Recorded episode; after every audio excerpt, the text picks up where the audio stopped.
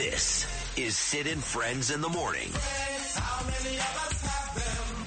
Friends. 77 WABC.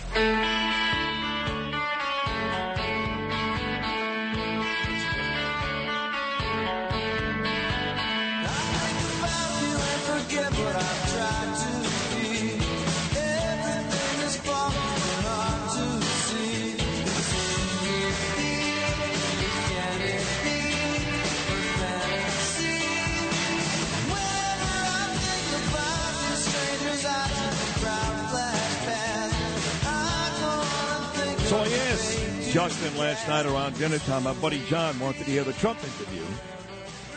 We've done a lot of politics today, a lot, folks, as we always do, news, sports, all of it. Fourth and final hour starts now. So I asked Justin for the Trump interview to send to my friend. It was about 7:30 last night. We had just finished dinner, me, Danielle, Ava, finally home from the hospital, and Gabriel at P.J. Clark's down by the water. And then I sent Justin another text, and I said, you know, I'm really proud of you. I've had a lot of producers over the years. A lot of you think my first job was with Bernie. Not even close. I hosted big-time shows, solo, in South Florida for a long time. Big-time shows at three different stations. And I had huge, I never had co-hosts. I had one, O.J. McDuffie, who was a disaster. But I said to Justin, I said, I'm really proud of you. I did say that, right, Justin? You did say that, yes. Although it did seem like I was a little bit confused the way you worded it. It seemed like you were copy and pasting a message from somebody else and then sending it to me. Interesting. But I think you just left out one you. Yeah, no, it was actually just from me to you. Yeah, which I really appreciate. Well, I'm proud of you. I am. And it's not easy producing for me. No, it's not. I'll tell you that much. The show ends, and 1 minute later, I'm like, who's on tomorrow? Yeah. And if you only have one guest or two guests during a 4-hour show, I'm going to break your balls, and I don't care. But I know how much worse it could be. In this industry, especially. Well, you do know that, so and you've been working. Yeah. This is not your first job. No, you've done other shows. Yes, but you'll be the first to admit that this is the best show you've been on. This is by far the best show, and this is the most fun I've had doing my job. Well, thank you, Lou Ruffino, who worked with Imus, doesn't get bigger than that, except for maybe Stern, maybe Rush. He says the same thing. I mean, I don't want to put words in your mouth, but you have said that, Louis. You love this show. You're having fun. You think it's a great show. It's the best time I've had. I probably, since the most early days of FAN. Right, the early days. Right. Because you're sitting next to me, Louis. Right? Nothing to do with that, I don't think. Okay. No. Sorry. I'll make a list, and I'll tease both of you. Okay. But the point is that I did send that text to Justin, and then it reminded me of a conversation I had on Friday with a guy that was in the same chair you were at. It was in South Florida, of course, not exact chair. But he was my producer at WQAM. He was a young kid from Hialeah. Not a lot of experience, very little. And in fact, the station didn't want me to put him on the air. I've had that with all you guys. And it turned out he was like my co-host, like you guys are. And you guys are great. Every bit as good as anybody I've ever had. Great. And this guy, Victor, was terrific. He really was. And he worked his ass off for me. And I got fired. And I left Florida. And I check up. And every year at the Sports Emmys, this kid's winning Emmy Awards. Now, he moved to Telemundo, which is a big deal. And I think he's won 3 or 4 Emmys, and he won one again this year. So I look on Facebook on Friday, and there he is holding up his newest Emmy. And it reminded me of the tree I talked about earlier, from Joy Taylor to Chris Olivero to Amber Wilson to George Sedano to Victor Bermudez, all you guys. So here he is, another Emmy on his shelf on Friday. My former producer at WQAM in Miami. So proud of him, the great Victor Bermudez. Victor, good morning, buddy. How are you? Good morning, Sid. How are you? And before we go on, how's Ava? I heard you mention she just got out of the hospital. Everything okay? I mean, we could take this off air and text if it's... No, she's not. You know, she had some issues. She had a couple of infections and... It's all temporary, thank God. Right now, as we speak, the left side of her face is paralyzed, but it's temporary. She'll be all right in a couple of weeks. But, you know, Vic, she's 19. Her friends are on the beach. Ava's gorgeous, you know. And right now, she can barely drink out of the left side of her mouth. So it's sad. We have a lot of medication at home. I got to run home after the show and take it. She's going to be okay. She'll be fine in 2 weeks, 3 weeks, hopefully, maybe a month. I don't know, 2 months. You won't even know, but it's been a difficult couple of weeks, I can tell you that. So thank you for asking, because she was a baby when you and I worked together. She was. Yeah, And Gabriel, too. Gabriel was, like, just born, right? Gabriel was just born. Yeah, we went through that whole ordeal together because I remember Elizabeth was born when I was doing middays. My daughter was born when I was doing middays with you on WQAM. But I heard everything you mentioned, and it's not just the funnest show. I had tons of fun working on the Sid Rosenberg show during my time with you in Miami. I will add to that and say it's life-changing. Working on the Sid Rosenberg, and I can say that wholeheartedly, no excuses or I'm not making this up. I'm not saying this because I'm your show. It changed my life professionally because I came into the business trying to be something I was not, trying to portray something. Someone who's up there in New York, I interned for Adam Cooperstein, who's on NBC in New York. Yeah. I interned for him. I interned for Joe Rose on NBC as well. And I was trying to portray something that I was just not. I was not good at that professional journalist. And, you know, I'm as you said, I'm from Hialeah. It's bro guy and all the curse words and it's who I am. And you were the first one to point out, and I'll never forget the conversation. You looked at me and said, "What are you doing? Who are you? Who are you trying to be?" And that immediately just clicked and changed, and I started being myself. I started just portraying who I really am. And I thought that was what won over the audience locally and what just changed my career. I said, if I'm going to try to succeed in this, I'm going to do it my way. And ironically enough, you would end every show with Frank Sinatra "My Way." Right. And it just changed. It changed the game. It changed the game. And I said, okay, so let's go. Let's try this route because I wasn't having any success the other way. And it was partnering up with you and you bringing me on and letting me know it's okay to be you. Well, that's true, and especially you because you're a great kid and a talented kid. I've said this to Mark Malusis at WFAN. His wife once called me. He would kill her if he knew about it. She called me off the air, and she said, "Why isn't Mark having more success?" And I said, "Because he's trying to be Princessa. Just be Mark." I've told Ellick every once in a while he does these updates. He puts on this voice. Stop putting that voice on. Stop it. Don't do a radio voice. Just talk like you talk. And at least for me, I have come to find over the years that when I've told people to be themselves, even Joy Taylor, you know, she had undue amount of pressure. Her brother Jason, Hall of Famer, Miami Dolphins, she wanted to be, you know, overnight she wanted to be, you know, the next Barbara Walters. And I just said, take it easy, slow down, be yourself. And you especially because you are a South Florida kid, Hialeah kid.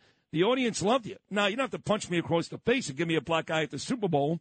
That's a whole other story. Why did you do that? You punched me first. You love to tell this story. There's always three sides to a story. There's yours, there's mine, and then this one really happened. No, that was my fault. It was my fault. I admit it. Yeah, we were all drunk, and I forgot what the fight was about, but Dolphin linebacker Channing Crowder was in the car, too, and he kind of egged the whole thing on. So how many Emmy Awards have you won now exactly? I just won my fourth this past year. I was lucky enough to win four Emmy Awards. And now, what was this for Telemundo?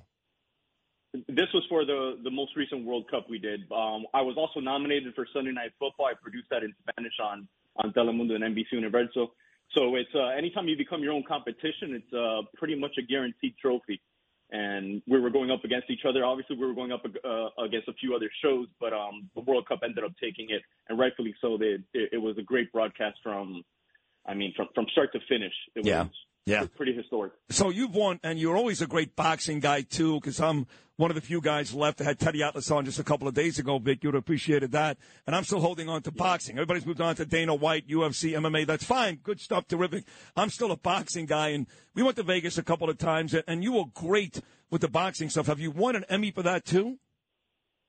I have not. I've won Telly Awards for boxing. It's like a step below Emmy. I've won quite a few things for boxing. I've done some historic ratings as far as what we've done with our boxing coverage and just blown up social media, but not as far as that means. We just don't have the programming to win something for boxing. Now, for 60 seconds to go here, and again, I'm so proud of you. I love working with you. You were loyal. You were great on the air. You worked your ass off for me off the air. If I got in a car accident on a Saturday morning, Victor, I'd call you. You'd be there.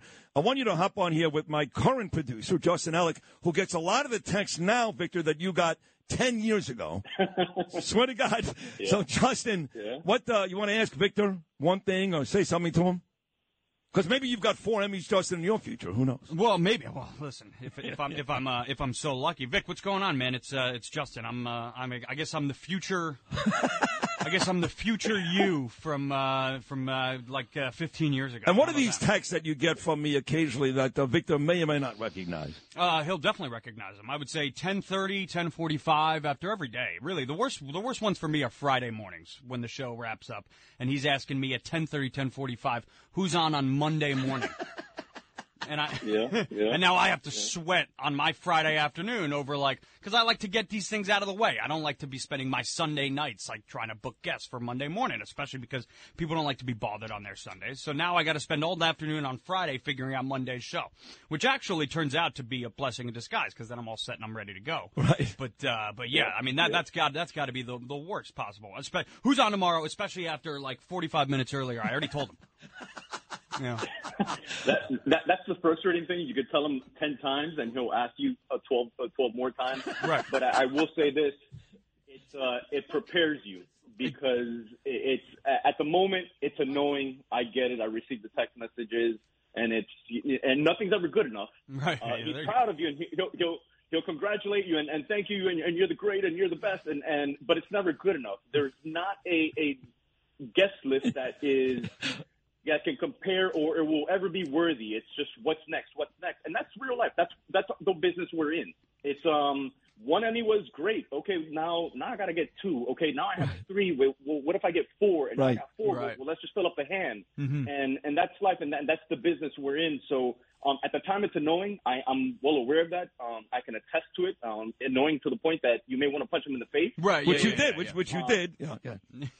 did. So that always helps with the frustration. Right. The fact that I was able to do that. Right. I don't think I'd come out of that one alive. No, that was. But listen, it was in Indianapolis. It was the Giants-Patriots Super Bowl, and I walked in the next day. And Princessa goes, "What happened to you?" But I ruined your NFL Network top 10 appearance. You did. NFL Network. That's right. Makeup. We came in ready to go. They were like, "Sid, there's no makeup we could put on you." Couldn't do it. I couldn't do the show. Yeah. The best part was getting home that Sunday and Danielle saying, "Because I didn't say anything." They go, "What happened to you?" And I told her, Victor Bermudez punched me in the face. My own producer, she goes, "Okay, yeah, right. What really happened?" No, really, Victor punched me across the face. Listen, I'm so proud of you. I really am, and I'm not surprised. Likewise, Sid. I'm sure there'll be 5, 6, 7, 8, 9, 10 before it's all said and done. Your wife, your kids are great. You're a terrific guy, great family man, and I'm proud of you. So I look at the guys that worked around me. When they have success, I feel like I have success. So continue to success, Victor Bermudez. You are a legend, and I love you. Thank you so much. It means the world to hear that from you, Sid, and I don't know what it means coming from me, but I am extremely proud of you and the way that you always defy the odds and continue to rise. When people think it's done, you count on Sid. Sid will continue to get up from a knockdown, and I admire you for that. I appreciate everything you've done for me personally, for my family, for my career. It's always great hearing from you, and it means the world, honestly. Oh, you just made me cry. I'll get out of here. I love you. Thank you. Victor, you're the best. Enjoy Los Angeles. Victor Bermudez, 4 Emmy Awards later, and a great success. And like I said, it makes me proud. A bunch of kids and that worked around me that have gone on and done some great things, and that's what the game is all about. Because one day I'll be dead or I'll move on, and somebody else will have this position. They won't be nearly as good, but they'll have it. Yeah. And then some other schmuck will be their producer and say, "Boy, that guy was great." And... Well, I was going to say the absolute worst part about working with you is that I'm literally, like, sort of part of me is turning into you now, like in my normal everyday life. Yeah, that happened to Victor too. Right, so all of them. I'll just be sitting at the dinner table, like well, do you fart in your soup? I know all that stuff happens. It's horrible.